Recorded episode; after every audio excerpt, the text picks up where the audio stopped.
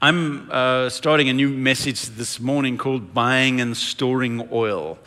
Our series is Midnight Oil, and we're going to take it really from the scripture that's found in Matthew 25, where Jesus spoke about a cry rang out at midnight and people needed oil at that time.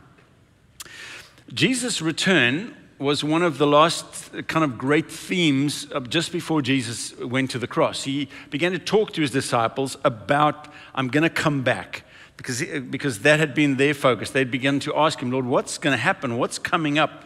And so Jesus had said, He'd explained, I need to suffer, I need to die, but I promise I will come back.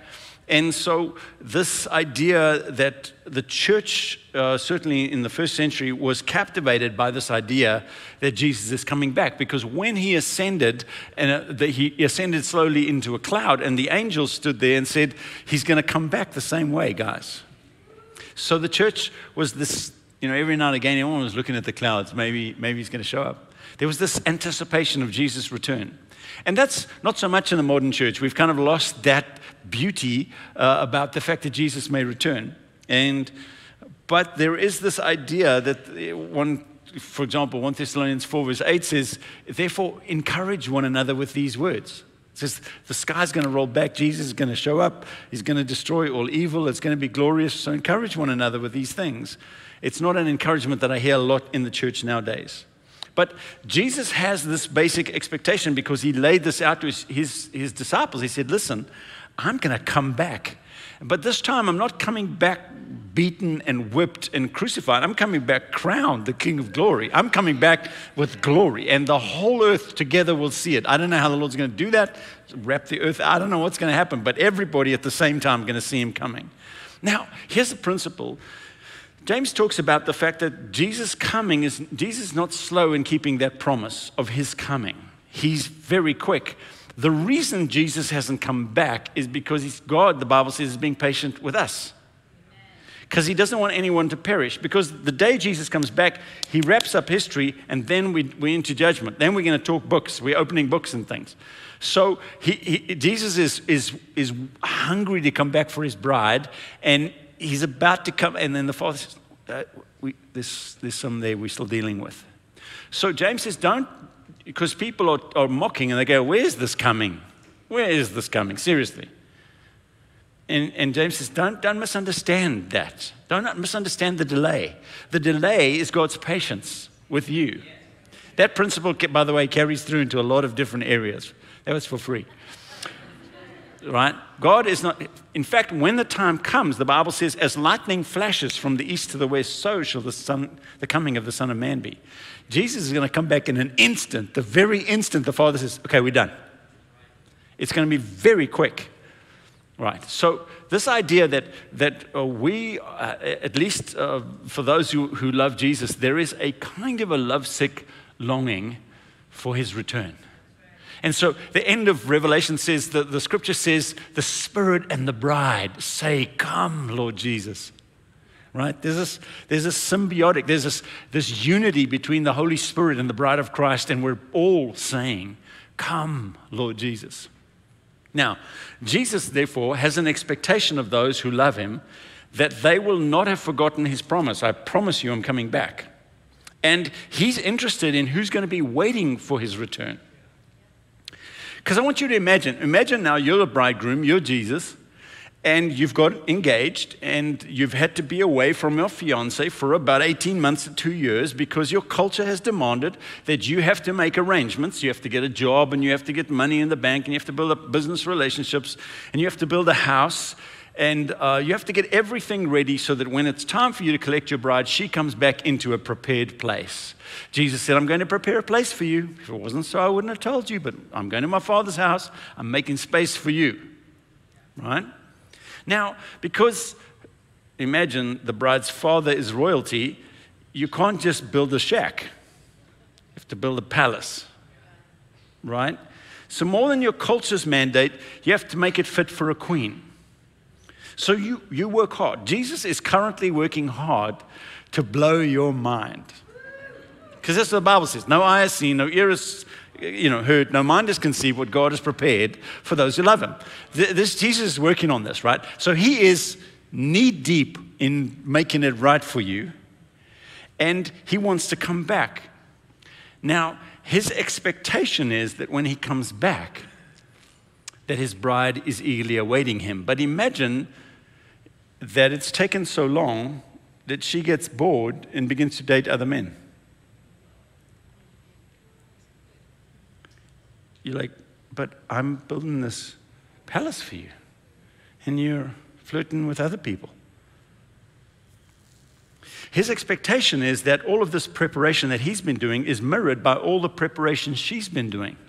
Because any, any uh, prospective bride is getting herself ready for a wedding day, right? She's building a trousseau. She's, she's developing skills. She's also learning. This is why we're here. The attendants of the bride are supposed to equip the bride to be the eternal consort for the King of glory. This is our job. And so uh, when Jesus comes back, he's coming back with great anticipation that you and I are eagerly awaiting his return, not busy, caught up with other stuff. See, Jesus said this I don't know why this is taking so much time, but Jesus said this. He said, in the days of Noah, people were marrying, being given in marriage, they were doing business, and, and then the, the, the, the waters began to flow. And, and people were so dull to the spiritual reality that when it hit, they were shocked. And he said, This is the way it's going to be. When, when God comes back, when Jesus comes back, those who are eagerly awaiting him will have seen the signs and are like, it's almost, he's here.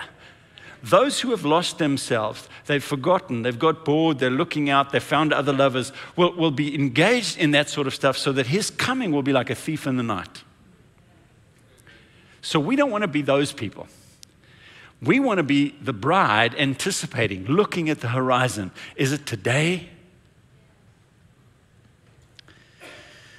Now, even, even though Jesus is out of sight, he shouldn't be out of mind. As his bride, we're learning and we're working as hard as we can to eagerly await the day of his return. We're gathering everything we need to be the future queen. She sends love letters with her fragrance on them.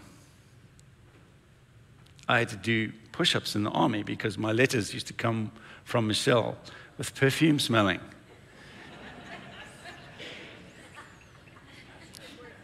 I had to pay for that letter with effort. She sends him letters, love letters. We call them prayers. She sends words of poetry and romance and declarations of her love. We call that worship. Reports of her progress and how much she's learned get sent to him. We call that spending time in the Word. His expectation is that he's coming back for a longing bride, faithfully getting ready, eager for his return. And so the scriptures just very briefly talk about three aspects to his return. Number one, he's, he's waiting for those who eagerly will wait him. So Christ also, having been offered, according to Hebrews 9, uh, once to bear the sins of many, will appear a second time for salvation without reference to sin to those who eagerly wait for him. There's an expectation that we should be eager for his return. Do you understand? From heaven's perspective, there's a difference between those who are eager and those who are not eager. Those who are longing and those who are indifferent. It's pretty easy to see, almost instant. Secondly, he's waiting for those who long. It's very similar.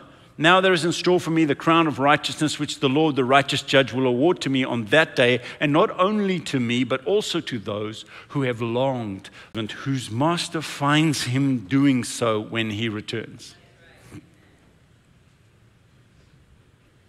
Now, in his last discussion with his disciples, or one of the last discussions, Jesus talks about the end times, but specifically his coming. And he gives insight into what is going to happen in the culmination of this statement therefore keep watch because you don't know the day or the hour. Full repentance, if you know what I mean. But that's not the way he set it up. He said, No, no, you don't know when I'm coming back. So I want you to be willing, I want you to be eager, and I want you to be doing faithfully what you know I've called you to do because you don't know the day or the hour. So Jesus framed the way the last days are going to work in a way that suggests it's going to be a little chaotic, the best of times for the glory of God, the worst of times because of the evil of the day. And there are some things that we ought to be doing in that last time that are going to be wise habits. So I want to talk about that. So let me take you to Matthew 25, to the parable that just is the bedrock of most of what we're doing now. I felt I was, uh, I've said this before, was with Michael Maiden, we were having a discussion about just about the church, the global church, and where we're going and what's happening. And we, we, we came across this, and, and it something settled in my spirit. I felt like this is almost a guiding principle for us for the next few years. If you consider me a spiritual leader, then listen to me in this thing. This is the moment for the church to be searching for oil. At that time, the kingdom of heaven will be like ten virgins who took their lamps and went out to meet the bridegroom. Let me just stop. Uh, in Jewish culture, 10 was the minimum number that you needed in order to execute a meeting or a, or, or a, Jewish gathering. If there were 10 people, then it was valid. So you needed 10 witnesses to a wedding. So it became normal for there to be at least 10 bridesmaids who would hold lamps because the bridegroom, when he came back, would announce his return at the outskirts of the city with trumpet calls and the loud shout. Then they would come in, and the, the, his attendants would run out holding lamps to light the way for the bridegroom to come into the bridal chamber, um, where they would then consummate their marriage and they would stay for a week of celebration, and that would be the wedding uh, of, the, of the two. So Jesus is using this analogy, he's using this bridal context. And five of them were foolish, and five were wise. The foolish ones took their lamps, but did not take any oil with them. The wise ones, however, took oil in jars along with their lamps, and the bridegroom was a long time in coming, and they all became drowsy and fell asleep. At midnight, the cry rang out, Here's the bridegroom, come out and meet him. Then all the virgins woke up and trimmed their lamps, and the foolish ones said to the wise, Give us some of your oil, our lamps are going out. No, they replied, there may not be enough for both us and you. Instead, go to those who sell oil and buy some for yourselves. But while they were on their way to buy their oil, the bridegroom arrived.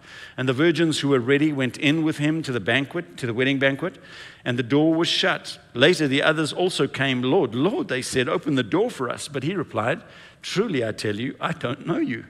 Therefore, keep watch because you don't know the day or the hour. Both the foolish and the wise were waiting for the bridegroom. They both fell asleep waiting for him. They both woke up and trimmed their lamps and were hustling in the preparations. They were similar in almost every way, differentiated by only one their stores of oil. The folly of the foolish was that they did not make provision against the exhaustion of their oil. They stood there with their lamps burning, and the, the wise were standing there with their lamps burning and another jar of oil in their hands. And they're going, Well, your lamp's not brighter than mine. I, what's wrong with mine? I got a bright lamp, you got a bright lamp. What's with all that oil? One of the things I believe we have to learn is to prepare for a long night. If the night is short, that's okay. You had more than you needed. If the night is long, your light can still burn. Prepare for a long night. The time of collection and the storing of oil is different from the time when the oil is needed. It's a work of preparation that's not attached to a current urgency. The moment arrives when the oil is needed is not the moment to try and go and get some more oil. Are you listening to me? There is no time for preparation when the oil is needed. Oil is needed, and you dig into stores of oil that you have stored up. If oil is needed and there is no oil, your lamp goes out.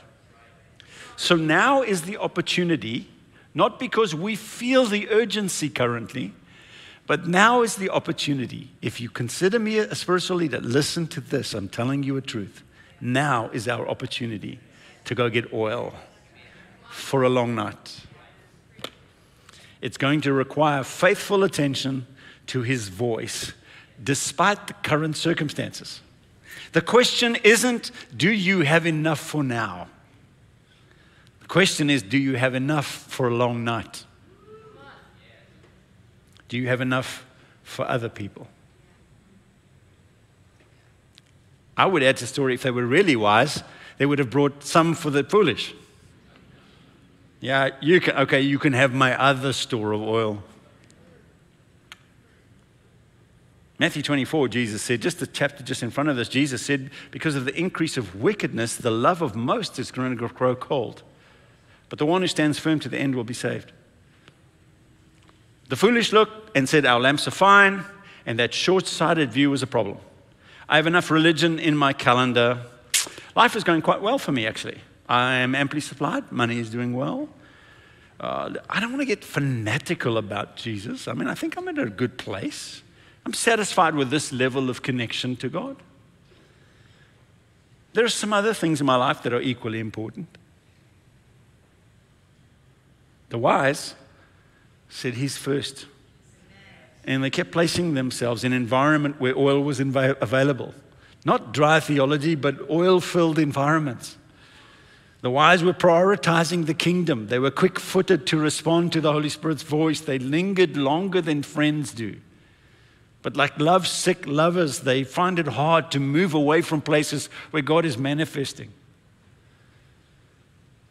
That longing is satiated only by His presence, and they feed their hopes and the dreams that, that the Holy Spirit has begun to whisper on the inside of them. Those flames will go out if they're not refueled with oil.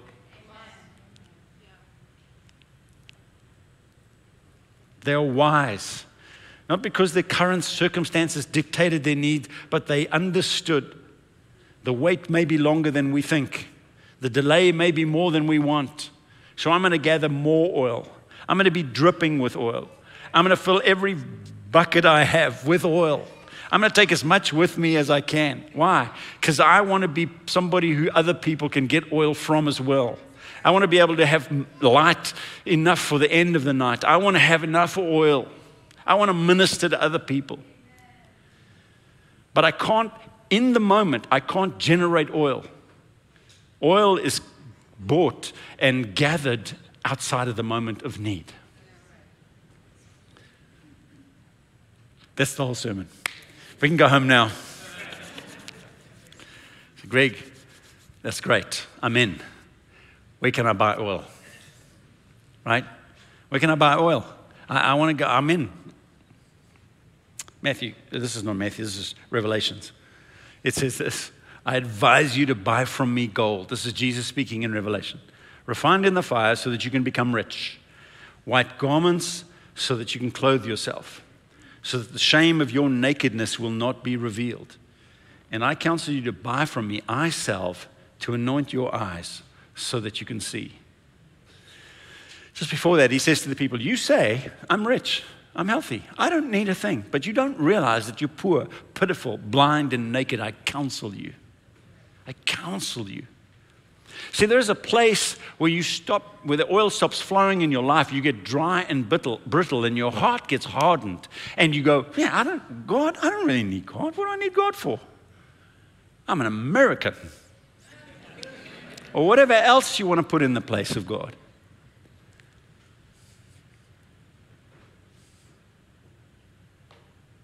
I'm telling you. There's, there, is a, there is an opportunity for this nation, particularly in this world, to bring a revival. Honestly, I believe with all my heart, this is the, this is the greatest nation on the earth. But if all we did was export our culture, I think we fell short of the call of God.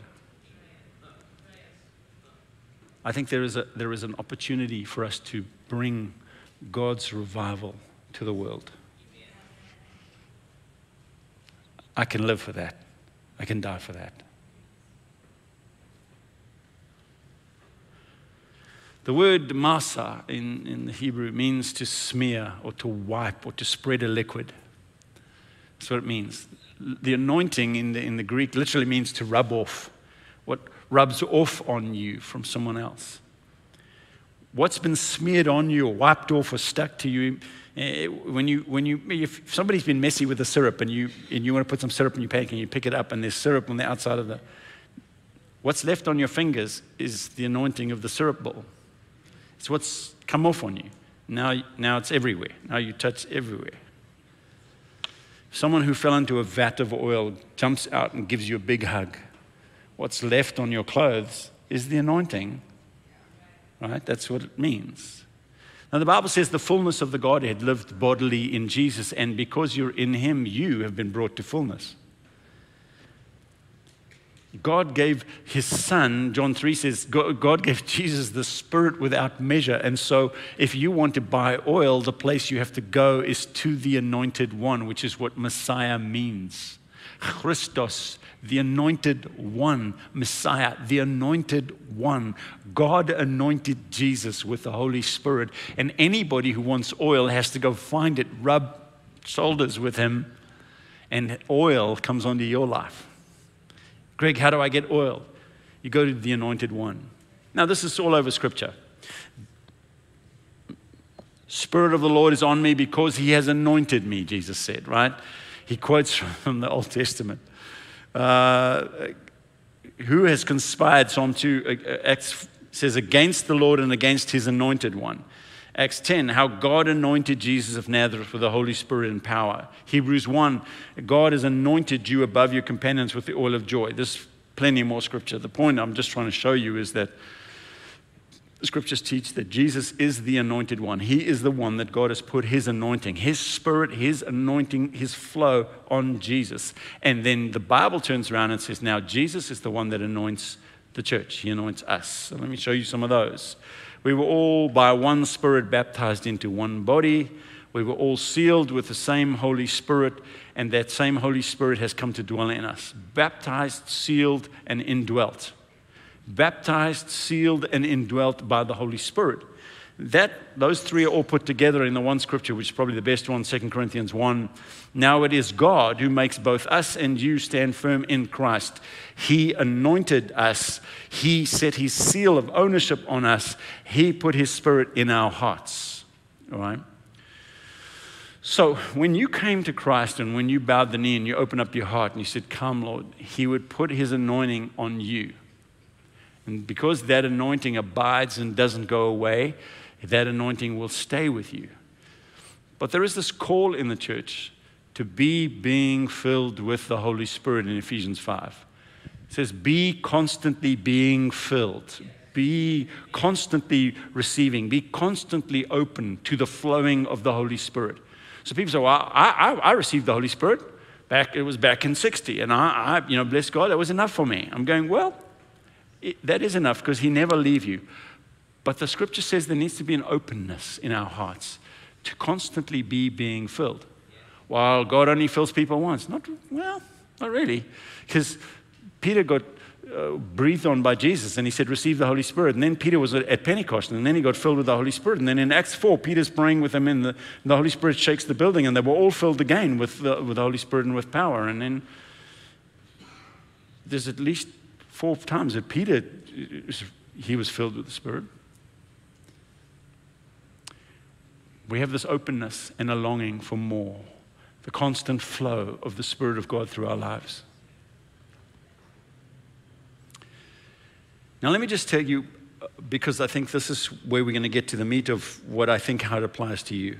There are five fundamental things that oil was a symbol of. Now, uh, over 200 times in the scriptures, oil is mentioned in most part, when, when it's not speaking about physical oil that you need to put into a recipe, when it's talking about oil and there's any sort of symbolism attached to it, it's always talking about the working of the Holy Spirit. It's usually connected to Him. And so you'll find that the first thing that oil was a symbol of or used for was in the consecration of somebody to an office. So when, when you when they appointed a priest or a prophet or a king, they anointed them with oil. And there was a specific recipe, and there, was a way, and there was anointing oil, but, but they would anoint somebody with oil. And that oil was a symbol, it was a demonstration, it was a physical manifestation on somebody of a spiritual reality. And so they would consecrate somebody to office. That means they would be set aside for a sacred work. All the implements that were used in the tabernacle, which you know, the, the fork and the spoon and the snuffer to put out the candle, those were ordinary things that, that uh, Hebrews would use in their homes, but they would take those and they would anoint them with holy oil. And once they'd been anointed and dedicated, they were set aside and used only, allowed only to be used for sacred service. So when the Spirit of God puts, when, God, when Jesus puts the anointing of God on you, what he's saying to you is you are called to be set aside for sacred service. Not supposed to be used for mundane set aside for sacred. And so, Paul in Timothy, he, he agrees with this and he says, Listen, in a large house, there are articles, uh, some for noble purposes, some for ignoble. And he says, um, That's just the reality of everybody's life. And he says, If you cleanse yourself, if you agree with this anointing, if you cleanse yourself from the latter, you will be an instrument made holy, useful to the master, and prepared for any good work that there is a participation, an agreement in my own life with the anointing of God that has been put on me, that I'm set aside now to a sacred place. I'm set aside to a sacred purpose. And you go, but Greg, you don't understand. I'm a business person. Yes, you're a business person who has been set aside for a sacred purpose. No less holy. So when God puts the anointing of God on you, that anointing will always call you towards holiness, always draw you to upright, push you away from ungodliness. Number two, the second thing anointing oil was used for was for consecration but illumination in the temple. They would sprinkle the tabernacle and the furnishings to mark them as holy and set apart by the Lord, but that oil would also then be the thing that burned the lamps. And that's how the lamps were sustained in the building and, and from, from uh, dusk to dawn. That oil needed to flow. And so, this idea of illumination, that the Holy Spirit will come and give us understanding in our own lives. It's part of why the anointing of God comes on us. And 1 Corinthians 2 says that if the, the Spirit of God will teach you spiritual truth using spiritual words, and the people who don't have the Spirit of God, to them, the things of the Spirit are foolishness, but to us who are being saved, they are the beautiful wisdom of God.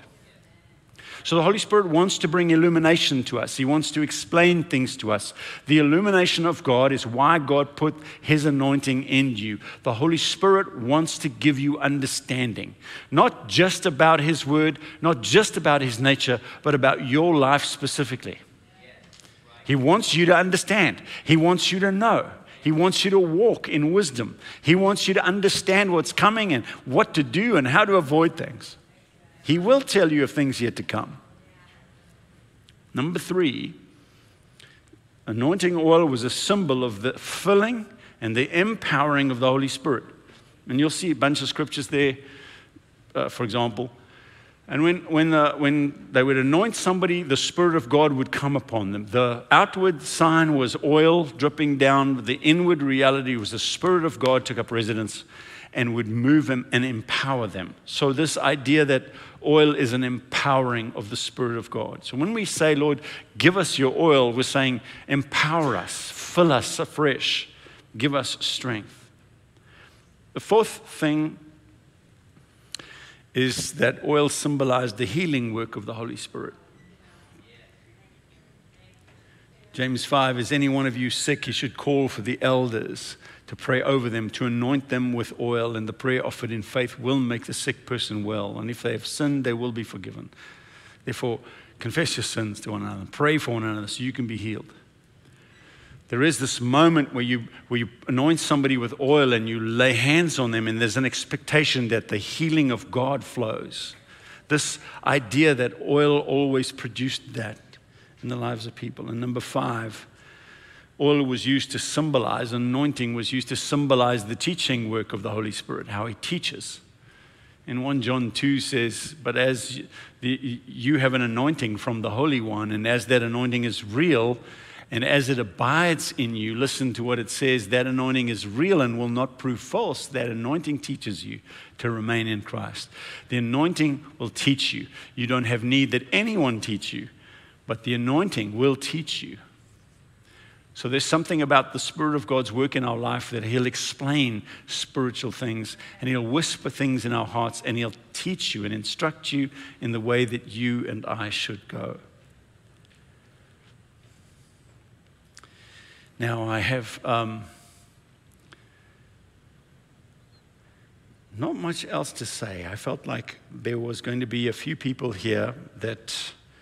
Um, can I just have my phone? I, I, felt like there were a couple of people the Lord spoke to me about, and I, I just, well, I wasn't going to bring it up, but I felt like I want to now. Uh, is there a lady here? I think your name is Maureen, and August 27th is, uh, I think, your birthday. Um, the Lord is here with a healing. Um, is there anyone here like that? If you see, there's a, there's a lady called Maureen, and Lord wants to heal, I think, through ears. And then there's a, a, a, a young man, I think, called Devon. And the Lord wants to heal. There's a healing thing for your foot and your toe. The Lord wants to do that. You can come see me afterwards. I'd love to pray with you. Uh, there's a few things that I'd like to pray as we finish this session. Um, I think there are some people here that, uh, that um, have felt the Lord's anointing come on them, and you've got lost in the busyness of the world and the you know, the weeds have grown up and snares have entangled you, and you feel like that call of God that He put on your life was no longer valid. That somehow you lost, you missed out on the call of God, that somehow your weakness or your failure has, has God has said, oh, that's enough, I'm, I'm done with you. Uh, I, just, I just felt like the Lord says the giftings and the callings of God are irrevocable, He never takes them away. So there are some people here that I think the Lord wants to pour fresh oil onto your consecration because that's one of the reasons he does that. Number two, there's some people here, you, you just sit stuck and you go, Lord, I, I don't know. I, I, I need your help. I need you to talk to me, Lord. I really just need to understand which way to go. And, and I think the Lord wants to pour out some anointing oil to illuminate. Go, Lord, my, my, my little lamp is, this wick is almost bone dry. I've, I've you know, the last little drop of oil I have is on it, and this little flame is flickering. And the Lord wants to just fill up the lamp with oil so the flame is steady. Some people here, the Lord wants to illuminate with oil. Some here, He wants to empower. Just pour power into you courage, confidence, peace. There's some people here the Lord wants to bring healing to. Going to be people He brings healing, physical healing, emotional healing, spiritual healing. And there's some people the Lord wants to take you on a little journey. He wants to teach you some things. So, what's He going to teach me, Greg? I don't know, but I love those moments when He goes, Come here, son, I've got some things to talk to you about. There's some things that are going to be unique to you that only you will get because he's going to use the furnishings of your mind and the history of your life and he's going to explain some part of who he is and only you will get that and i love those moments because he's going to walk with you and teach you. I think there's some oil that he wants to pour into that. So for just the next two or three minutes i'm going to invite you to sit back and maybe like a sponge just say, Lord, I'm, I'm, I'm going to drink in. I'll take as much oil as you can pour. I want it to drip off me. I want it to splash on the people around me. I'll take as much as you can. And some of you sitting there, well, I don't need any of that. This is not the time to use it. This is the time to buy it. It doesn't matter to me whether you feel like it. Store some oil up.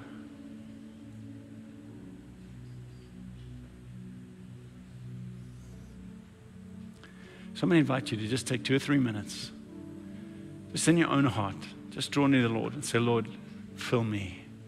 I need your oil.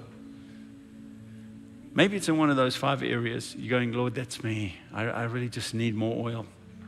I need you to fill my lamp.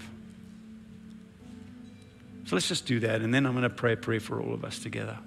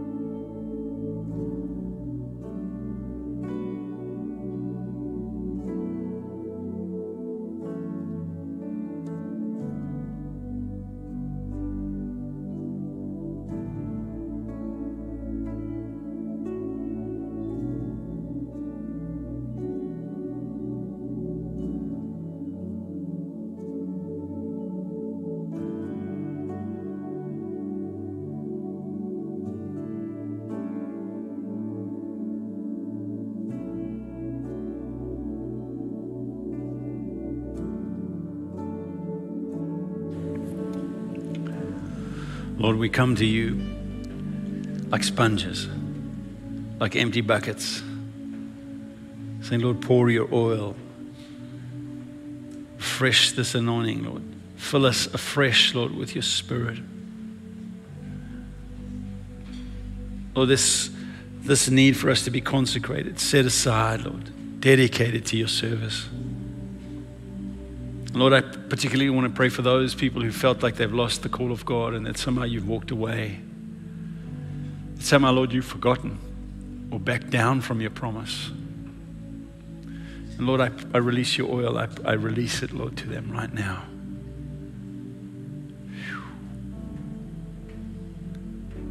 That's beautiful, Lord.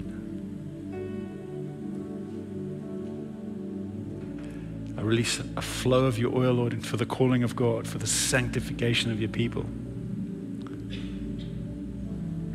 Break, Lord, the lie, break off condemnation, fill their buckets with oil. Bright flame, Lord, that lasts until you come. For Lord, people who need understanding, illumination of the temple, would you just pour oil, Lord? Some, some of us feel like, Lord, the, the last little flicker of the flame is going. Lord, fill the lamps with oil. Give understanding, bring enlightenment, open our eyes, Lord. Let us see. Pour, Lord, your spirit out. Fresh filling, Lord. Fresh understanding.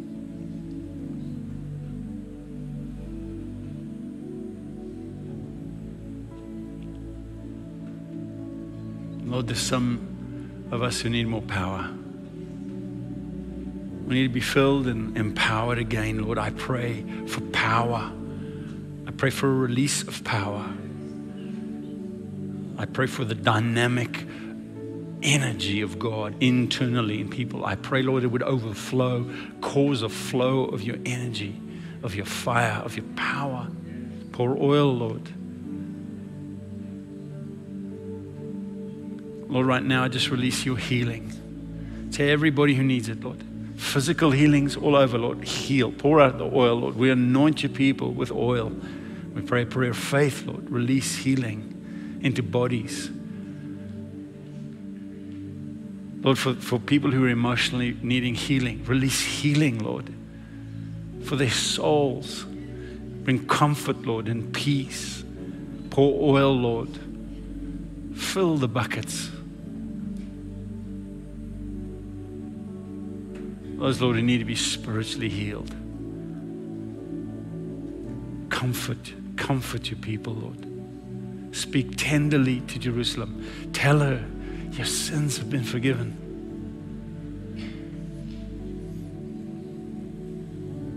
And Lord, I pray that for many, many people in this place, you would take us on a journey as you teach us.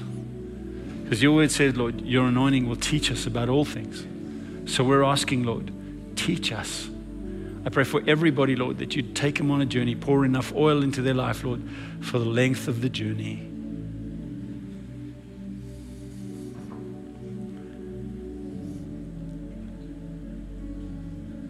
We recognize, Lord, that now is the season.